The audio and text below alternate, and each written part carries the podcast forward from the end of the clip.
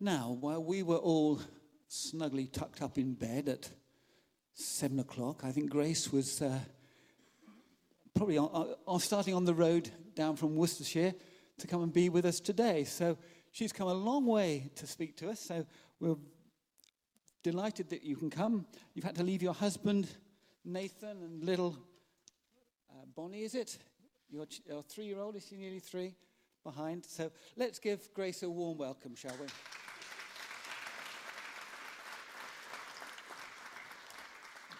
Grace has worked for Youth for Christ and uh, do some work with Alpha. Let's pray for her, shall we? And ourselves as we hear her message. I, I feel the Lord is saying that, Grace, you embody, you are carrying the message. You are the message this morning. So, Lord, help us to be attentive to what she says. And we pray in the name of Jesus for the power of the Holy Spirit to come upon you now, Grace, that your words are from the Lord and will fulfill what you want them to accomplish. Amen. Uh, good morning, everyone. How are you all? You good? It's so wonderful to be with you this morning. It's a real joy. And like it's already been mentioned, I'm married to Nathan. He has a plumbing business in the West Midlands. He's been a plumber for about 11 years, which is super handy. And um, we also have a little girl called Bonnie Ray, and we're expecting a baby boy in March of 2024, which is really exciting. Um, before I go any further, why don't you turn to the person next to you and say, I'm so glad I'm sat next to you today.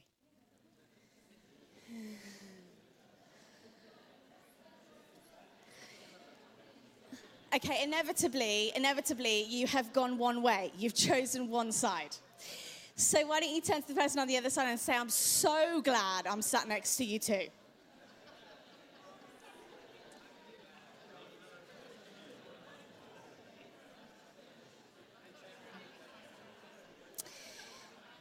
There was a girl, she was um, five years old, she had blonde curly hair and red shiny shoes. And um, she had a wonderful family, great friends, and loved spending time at the park and watching Disney. And um, one November morning, her life changed in an instant because her mum was on the way to work one morning and her, her car skidded, flipped over four times, smashed into a tree, and was left for four hours as drivers drove backwards and forwards, thinking that's just what it was a wreck. Until a taxi driver had a sense that he should stop. He got out of the car, walked over to the car wreck, and saw this little girl's mum in a bad way. He rang 999, and every single emergency service fled to the scene. She was airlifted by air ambulance to the local hospital.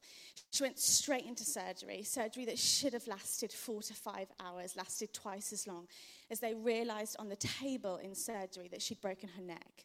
It was called the hangman's fracture. I'm sure you can work out why.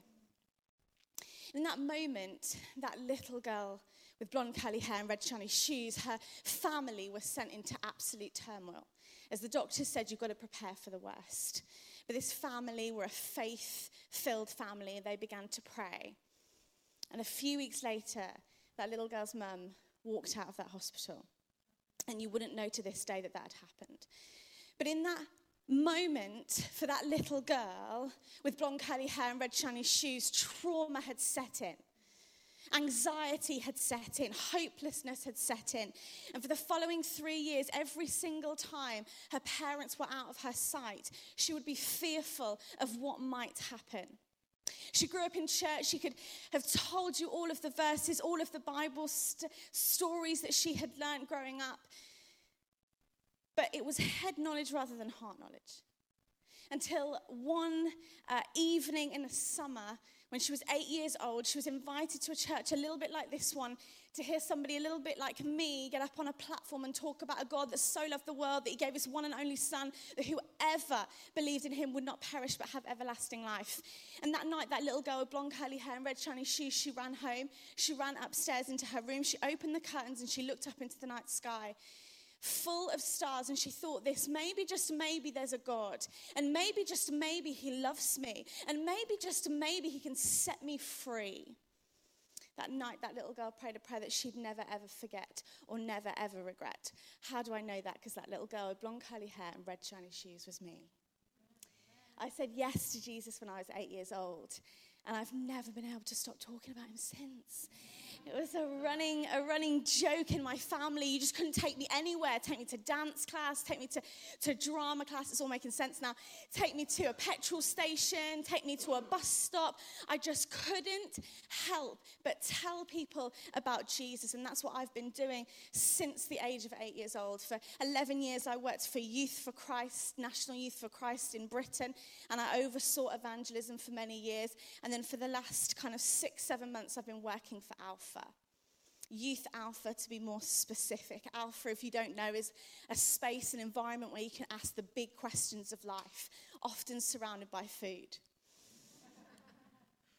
Let me tell you a couple of stories of some young people whose lives have been so transformed by Jesus that they too can't keep it hidden.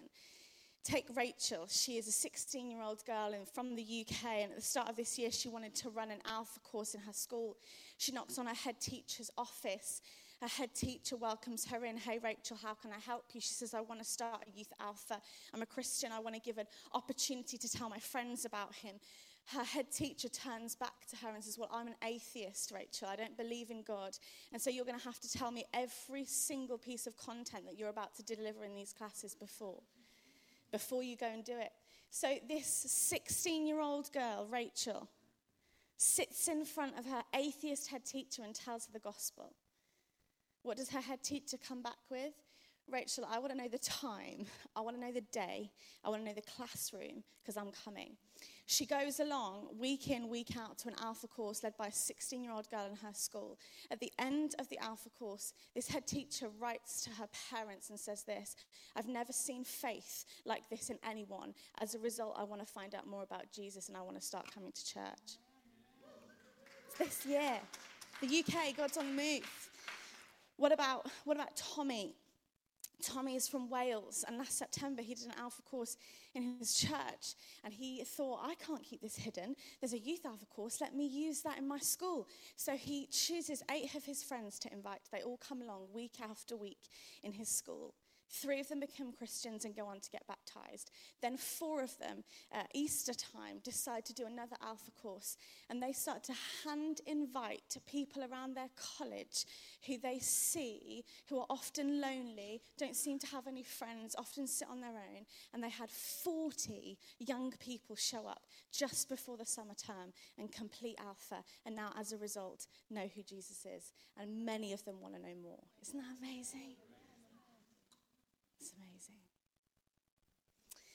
There was a little boy, and this little boy um, went to his mummy and says, Mummy, if God is everywhere, is he on the moon? His mummy thought for a second and said, Well, yeah, God's everywhere, he's on the moon. And then this little boy came straight back, Well, Mummy, if he's on the moon, is he in the ocean? This mummy thought, I've got a head start. Yes, he's in the ocean, he's everywhere. And then this little boy came back again and says, Well, Mummy, if he's on the moon and he's in the ocean, is he in my tummy? This time, this, this mummy thought a little bit longer and said, Well, yes, God, God lives within you. That's your tummy. This little boy turned to his mummy and says, Well, God is really hungry, mummy, and needs a banana.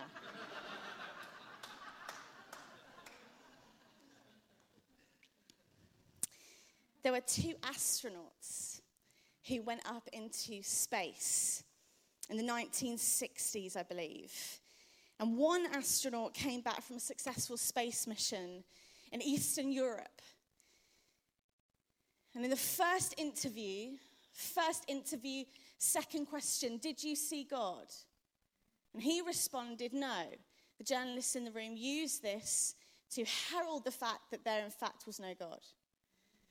First um, an American astronaut who came back from the first successful space mission. Um, first interview, I believe it was the first question Did you see God? He answered, No, but I would have done if I'd stepped out my spacesuit.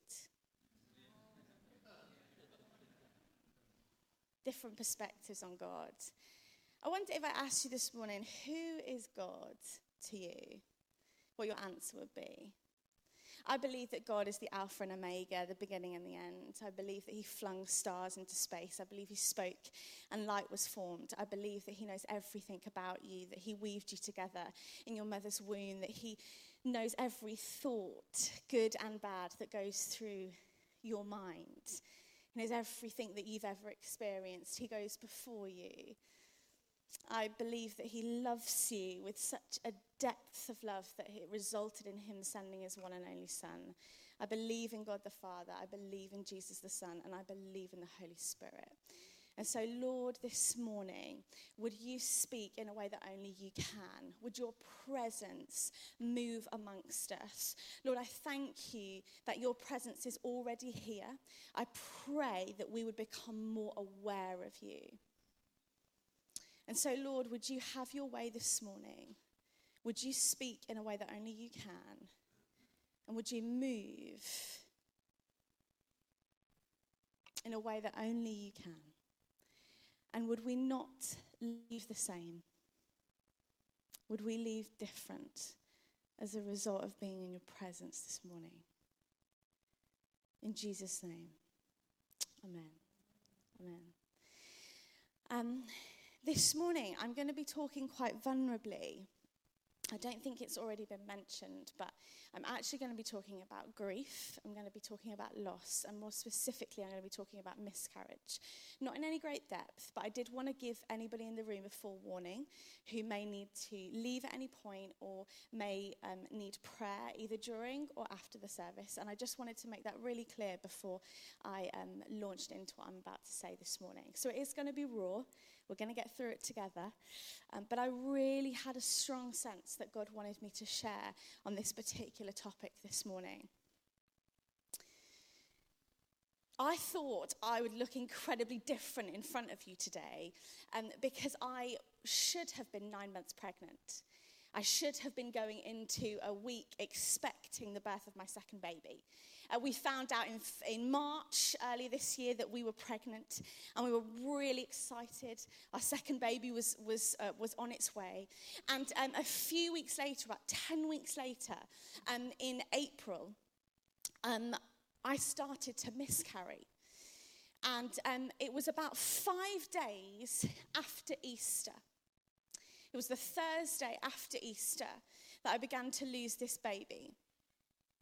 And Easter this year was interesting for me. I've had a, a, lot of Easters of knowing Jesus. And I've grown up in a Pentecostal, charismatic movement, okay, where you often hear Fridays here, but. Fridays here, but. Fridays here, but Sunday's coming. And I remember this particular Easter being in the Easter weekend itself and having this question God, why did you leave a day? Why did you leave the Saturday? What was that all about? Because as I read the story, the Easter story, it began to, it kind of struck me in a way that it never had before. That Saturday represented so much pain so much fear, so many unanswered questions, disillusionment, a sense of abandonment for many of the followers of Jesus. And I remember asking God, why did you leave a day? Why leave a day? Little did I know that I'd find myself in the throes of the Saturday just five days later. And I remember as I began to really dig deep into the Saturday of the Easter story, praying this prayer God, why did you leave a day? And really sensing the Holy Spirit's response. I believe really wholeheartedly and clearly that the Holy Spirit spoke to me and said this because much of life is in the Saturday.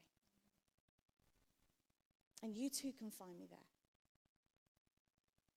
And so little did I know that I would find myself in the throes of the Saturday just five days after Easter.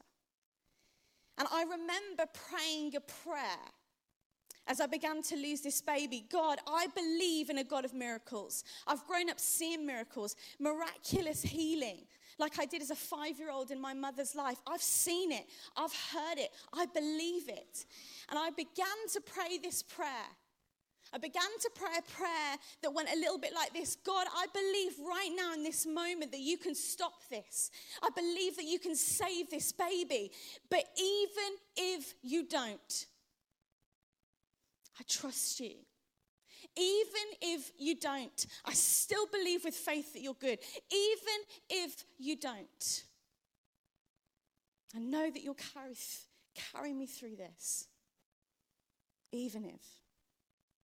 And as I prayed that prayer, something really struck me that just a few days before I'd been reading about a prayer that Jesus prayed in the Garden of Gethsemane. God, if there's another way, if there's another way out of this, if you can take this cup from me, do. And then, as Pete Greig says in one of his books, God on mute, Jesus then says one of the most powerful words in the entire Bible. He says, Yet. Yet. Not my will, but yours be done. So, as I began to look in Scripture at the Saturday, I discovered actually that we can find out more than we might, might first think. Because you see, when you read the Easter story, there's, there's only really a couple of verses about the Saturday. I think there's around 60 verses in the whole of Scripture on the Easter story, the resurrection story. But actually, if you look at the Saturday in light of the Sabbath, there's over twice as many, nearer kind of 150 scriptures that talk about the Sabbath. And so, through that lens this morning, I'd love to just draw out three things that we can learn from looking at the Sabbath in order to know how can we survive the Saturday. The Sabbath was a time to rest, it was a time to regroup, and it was a time to remember. So, why don't we start by reading some scripture? If you've got your Bibles, why don't you open them or turn them on? We're going to we're going to um, go to Luke 23. I'm going to start at verse 44 and then we're going to go through to chapter 24, verse 3. So if you just want to listen, you can. In the early church, often because they were illiterate, they would um, just listen to scripture, often close their eyes and just listen. So if you'd rather do that, then please feel free. Otherwise, join me. We're going to start chapter 23, verse 44. It was now about the sixth hour, and darkness came over the whole land until the ninth hour, for the sun stopped shining, and the curtain of the temple was torn in two.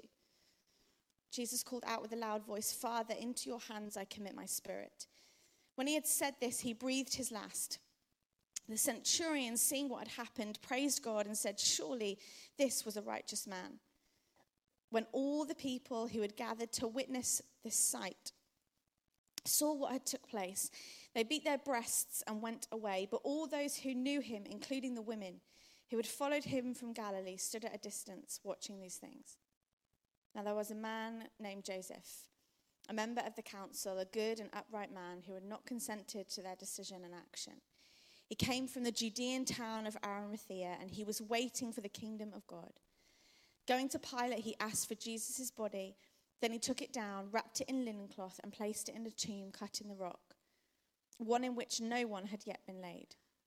It was preparation day, and the Sabbath was about to begin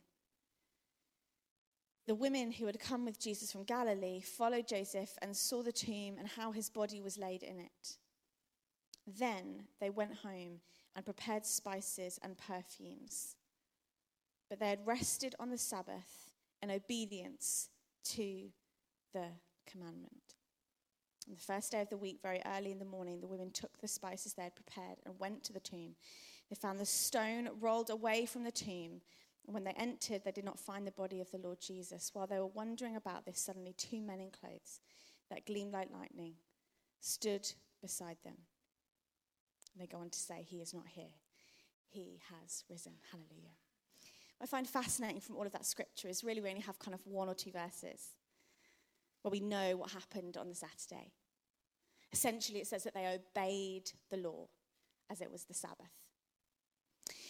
And so, the three things that I want to draw out this morning is that the Sabbath was a day to rest, it was a day to regroup, and it was a day to remember. So if you're writing any notes this morning, those are the kind of three headlines, as it were. Rest. What does rest look like for you? To rest, to be, to pause, to stop. The Sabbath was the first day of the week. They began from a place of rest. They rested in order to work, not the other way around. And it's the kindness of God that asks us to rest. It was woven into the fabric of humanity.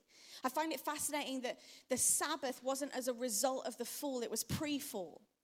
It wasn't post fall, it was woven into the fabric of creation. God always intended the Sabbath to be a gift, a gift of restoration, but it starts with humility. You need to recognize first that necessity of the gift that is rest. And there's been a religious spirit that was present in Jesus' day where the Sabbath was an enforcement of the law. You weren't allowed to harvest on the Sabbath. You had to stay um, within kind of a 0.7 mile radius of your home. But even now, if, if you went to the Middle East and you, you, went into an, uh, like a lift, for example, they would stop at every single floor. Because even to push a button was, was seen as work.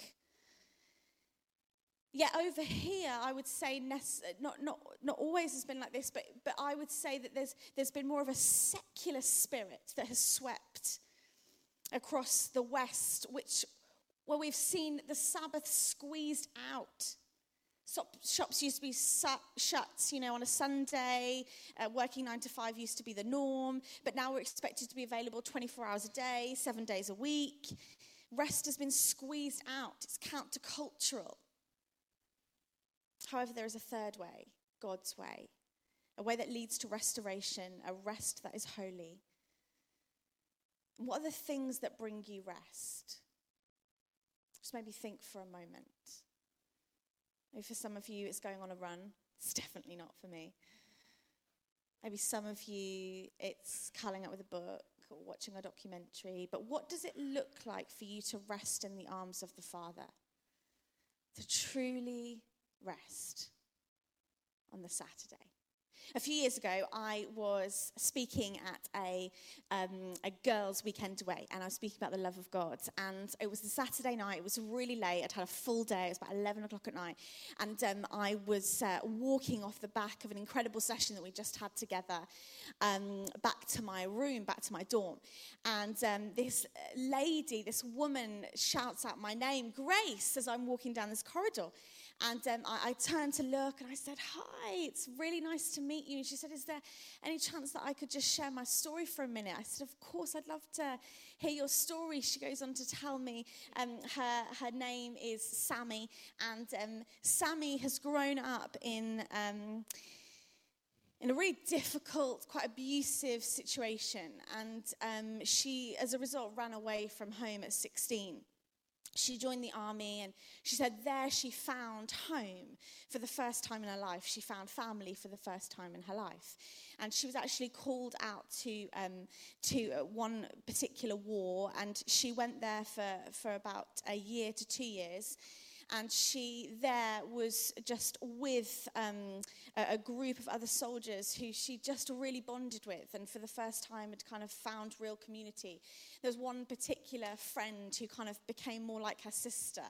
Um, and there was one particular day where they went out on the battlefield together, but only Sammy came back.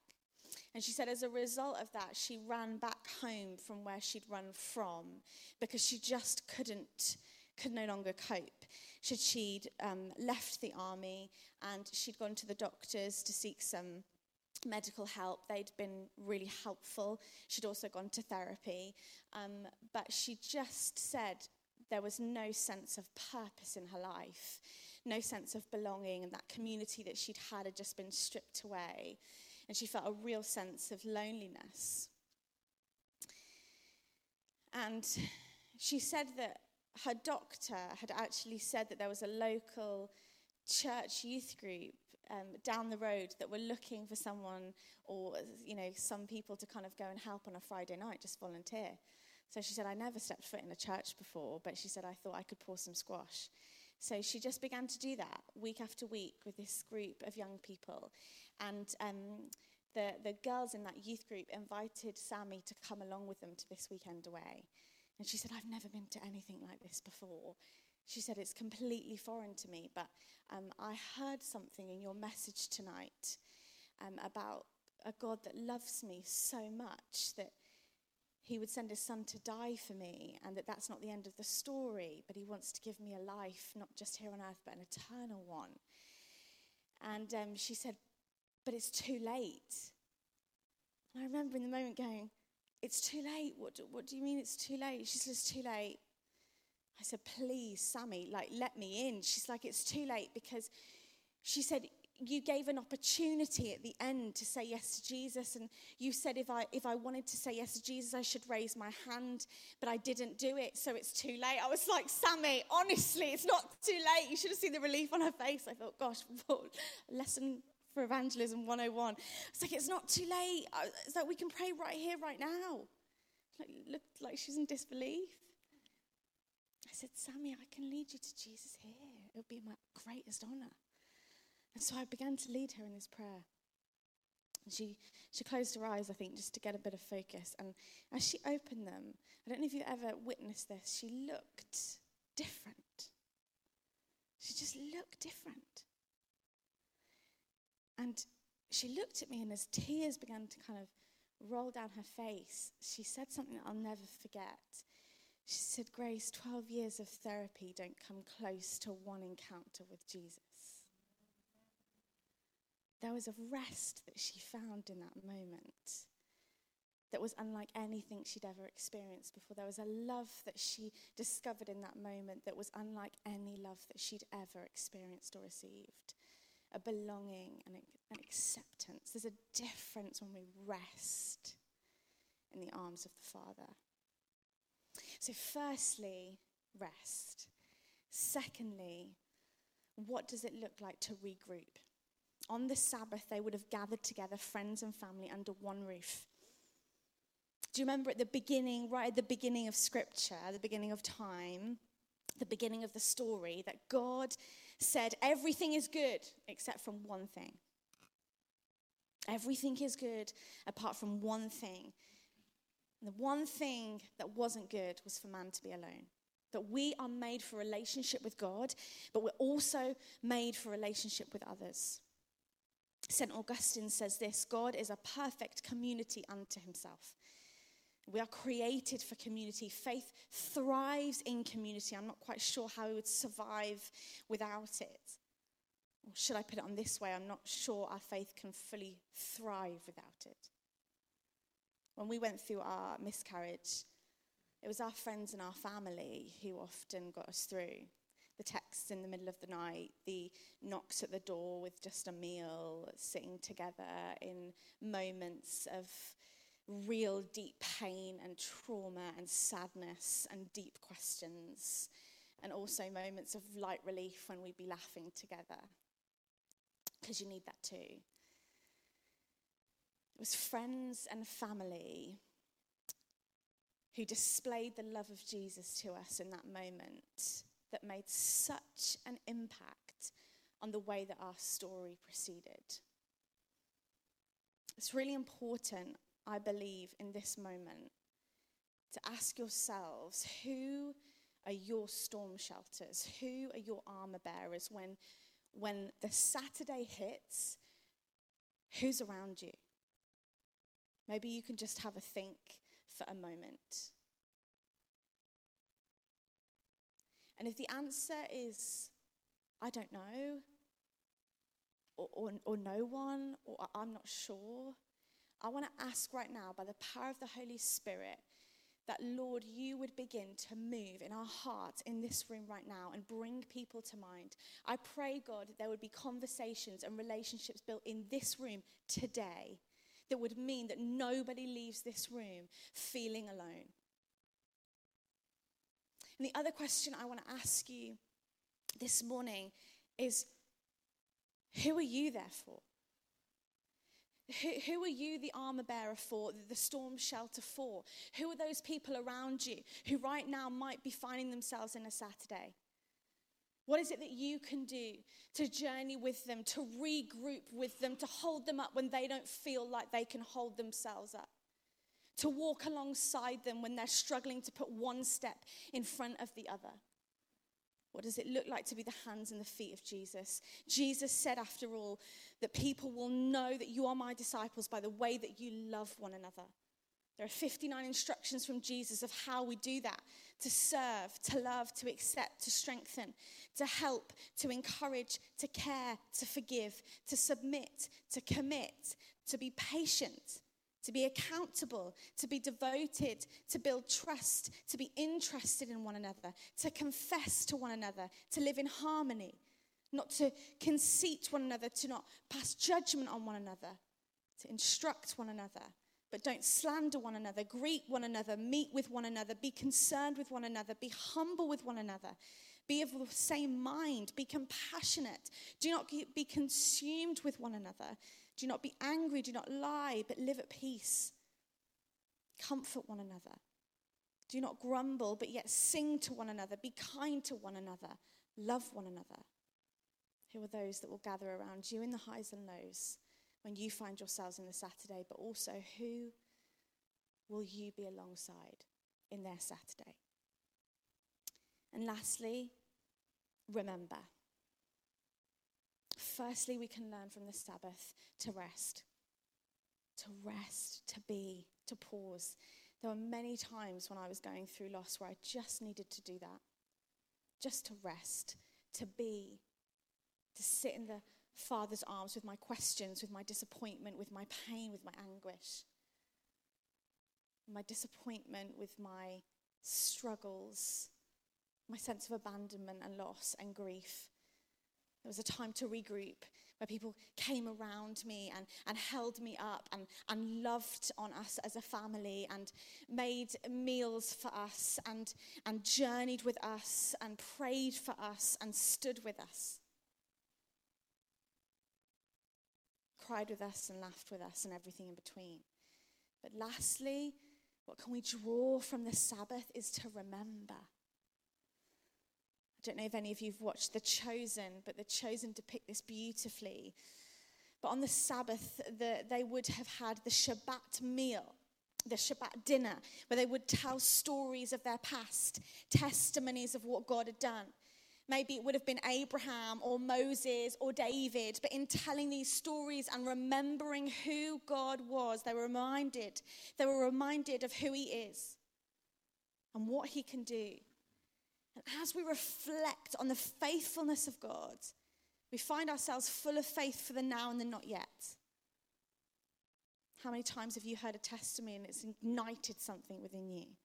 Reminded you of who God is and in turn who you are. It stops being a story just for them and there, but also for you here and now. There were many times. And there still are many times. I'm still journeying the the loss of a baby. I'm still in the throes so much of grief. There's still a lot of pain and unanswered questions that I still have. It's not like a switch, right? Anyone who's been through grief, anyone who's found themselves in the throes of it, anyone who's found themselves in the throes of the Saturday, you can see that. But there have been so many times along the journey, and there will still be, of where I just remember the goodness of God. And I've looked in scripture over and over and over again. You know, there's no one person in the Bible, there's no character who didn't find themselves in a Saturday moment. But also my own testimony of God's faithfulness. And do you know what I've found? That even this is even though this has been one of the most painful seasons of my entire life, there are certain aspects of the character of God that I wouldn't know in the way that I do if I hadn't been through it. I know God as a healer, as a comforter, as the Prince of Peace in a way that I never, ever would have done otherwise. And so there are moments, there are aspects of God that we can discover in moments of profound pain so, what does it look like to remember? Sometimes More than needing a fresh revelation, sometimes we just need a fresh reminder of who God is. As I come into land, if we could put the last image on the screen. Does anybody know this image? Anybody seen this image before? That's okay. Let me tell you a bit about it. It's called Checkmate. And the artist was depicting the devil here on the left and um, a man on the right. And um, the story goes uh, that a, few years ago, this image um, was, uh, was um, kind of put up, displayed at a world championship chess game in Europe. And um, the title of this painting is called Checkmate. And the reason being is if there's any chess lovers out there, it looks as if the, the devil in this picture on the left has won the game.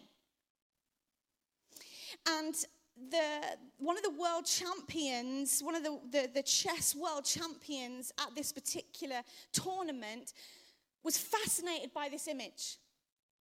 And one of the days at this tournament, he stood in front of the image and he just began to look he began to really um, inspect it for minutes and minutes and minutes. And it, minutes went by, maybe 20, 30 minutes went by.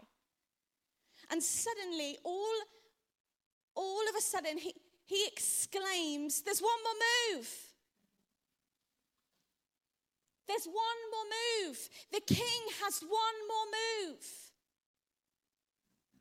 People start to gather around him and, and start to, to look at this particular chess match that looks as though the devil, the opponent, has won. But in fact, there's still one more move. And on the Sabbath, yes, we can rest. Yes, we can regroup. Yes, we can remember. But we need to remember, most importantly, that the king still has one more move. We see it time and time again in Scripture.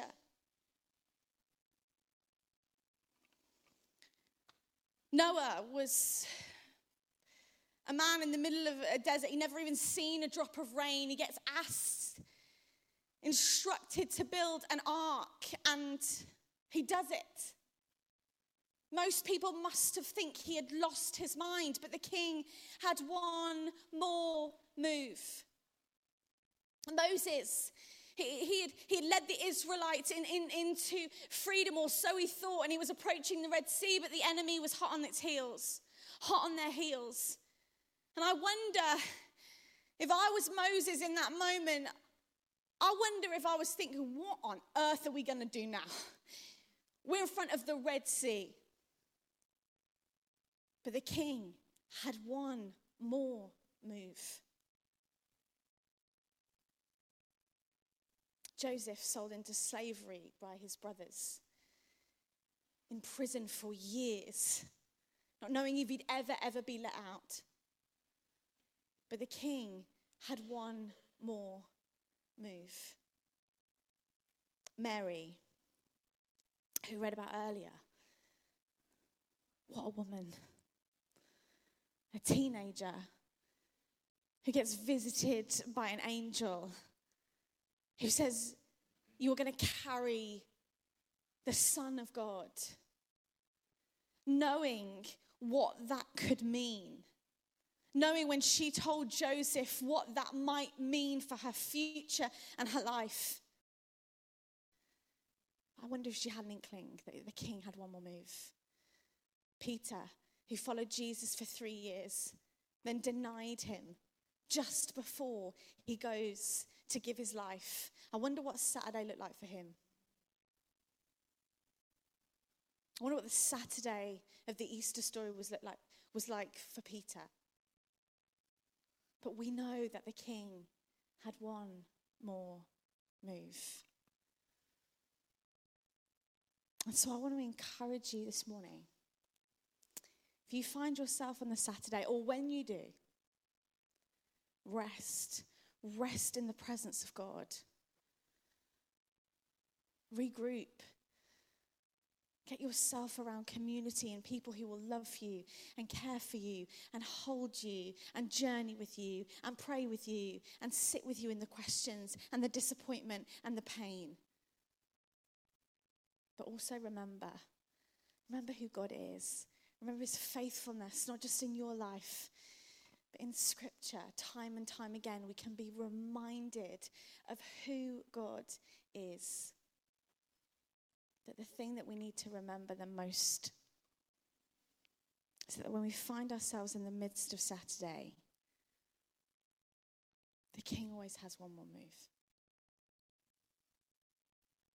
And the last thing that I want to just mention, and I wasn't particularly planning to say this, but I just feel like as we lead into response, it's important too. So if we could just have the worship team come up, is that okay? And just sing one final song as we lead into response. I can't tell you how excited I am about this baby boy. I'm so excited. I can't wait to have a boy. I've got a beautiful little girl. I'm excited to have a little boy. I've been thinking of names. I've been looking at outfits. I can't wait.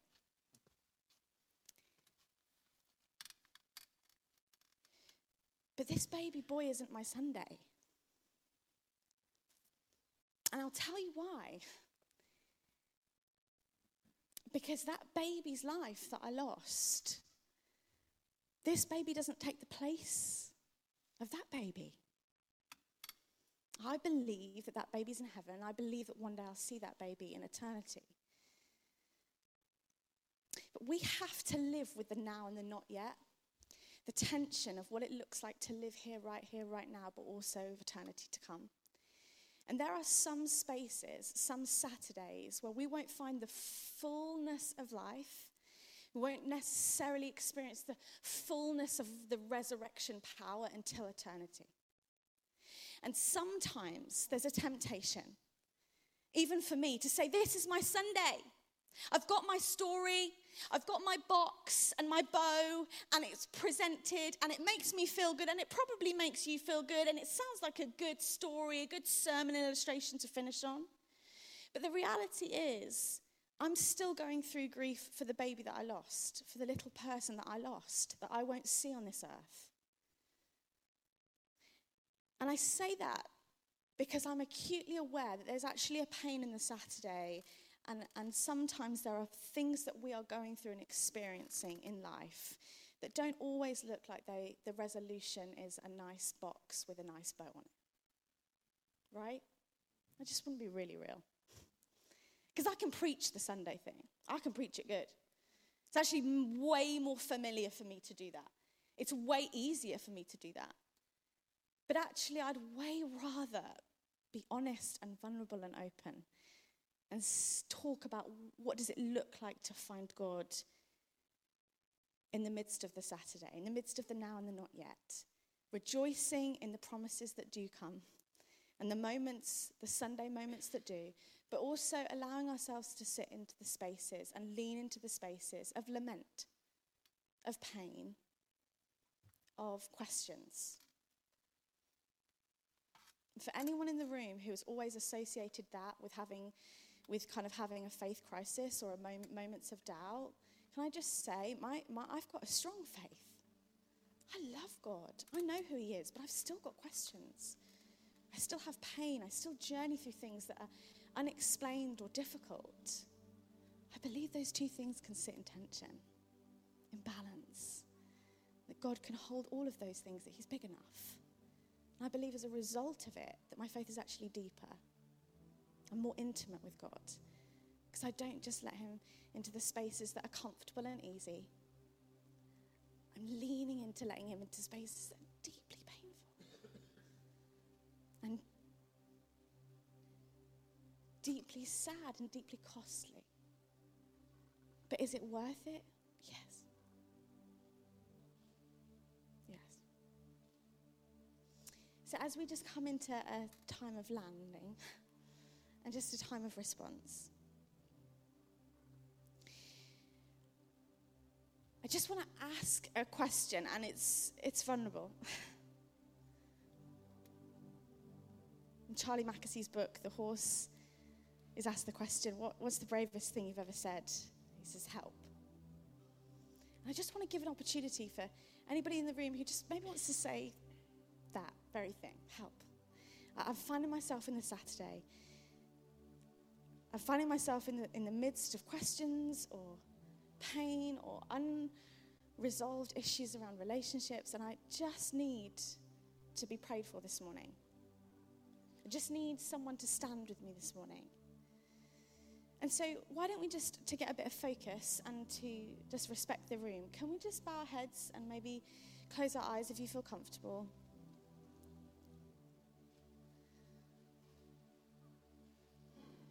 And if that's you in a moment, I'm just going to invite you to raise your hand. And what I'm simply going to do is I'm going to pray for you in this moment for the Holy Spirit just to move and minister in a way that only He can.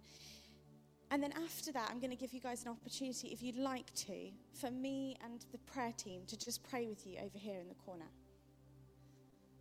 If you feel that, that you'd like just actually a little bit more one to one, it doesn't necessarily mean that you have to share what's going on at all, m- mention a word of it. God already knows.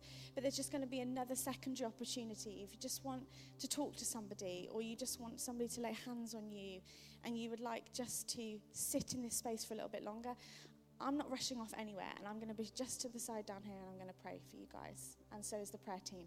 But if that is you this morning, and you just feel like I just need a touch from heaven, can I encourage you right here, right now, just to raise your hand? I'm not going to ask you to do anything else. I just want to give you an opportunity to do that, and then I'm going to pray for you. So if that's you, just raise your hand now.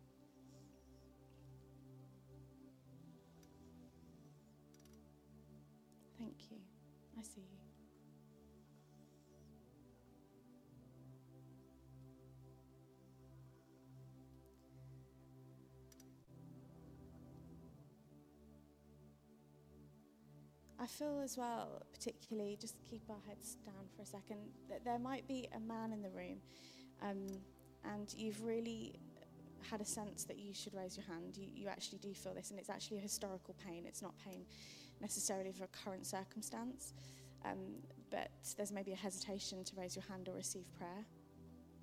And um, whether you do that right now in this moment or not, that's okay. But I'm just going to um, pray by the power of the Holy Spirit that the Holy Spirit will just meet you. If that is you in the room, you know you do need a touch from God, that He would minister to you now. If you've raised your hand, maybe put it down and maybe put it out in front of you as a posture of just saying, God, I need you. I need to receive from you right here, right now. And I'm just going to pray. Father God, I thank you that you know every single person in this room and you know every single person, and every single story that's represented by the hands raised. I thank you that you're not a distant God. In fact, you are so close. And Lord, I pray right now by the power of your Holy Spirit that you would begin to do a healing, a deep healing work in the lives of those in this room who find themselves in the Saturday. I pray that the God of all comfort would come alongside you in the midst of your grief and your unanswered questions. I pray that the God of peace would come and invade your current circumstances where you may have many questions and, and, and real moments where you're unsure of what to do or how to journey this, I pray that the God of peace would come right now by his Spirit. He would give you that sense of peace. He is with you, He is for you, that He's gone before you. Lord, I pray, God, for where some of us might actually just need to let you into this space, maybe for the first time. Maybe there's been a, a, sense of holding so much back just because it's too painful. It feels too painful, too difficult, too tiring, too exhausting. That we've just kind of kept it at bay. But God, I pray that right now, like a rushing wind, that the power of your love would invade, invade those dark depths, those painful spaces that we've held on to. Maybe not actually for, for the last few months, maybe for years. And God, I pray by the power of your Holy Spirit that there would be freedom in this room. There would be freedom for people. That there would be joy found again. Lord, I pray that we'd remember to rest. Rest in your presence, that we would remember to regroup, to maybe say help when we need to, to, to also be those people for others. And finally, God, would we always be reminded about the fact that you are good, that you're faithful, that you're true, and that you always have one more move. So, Lord, right now, by the power of your Holy Spirit, would you continue to work in each of us? For those of us in the Saturday, in this space, would they feel at home? They feel loved by this community, but most of all, loved by you. In Jesus' name we pray.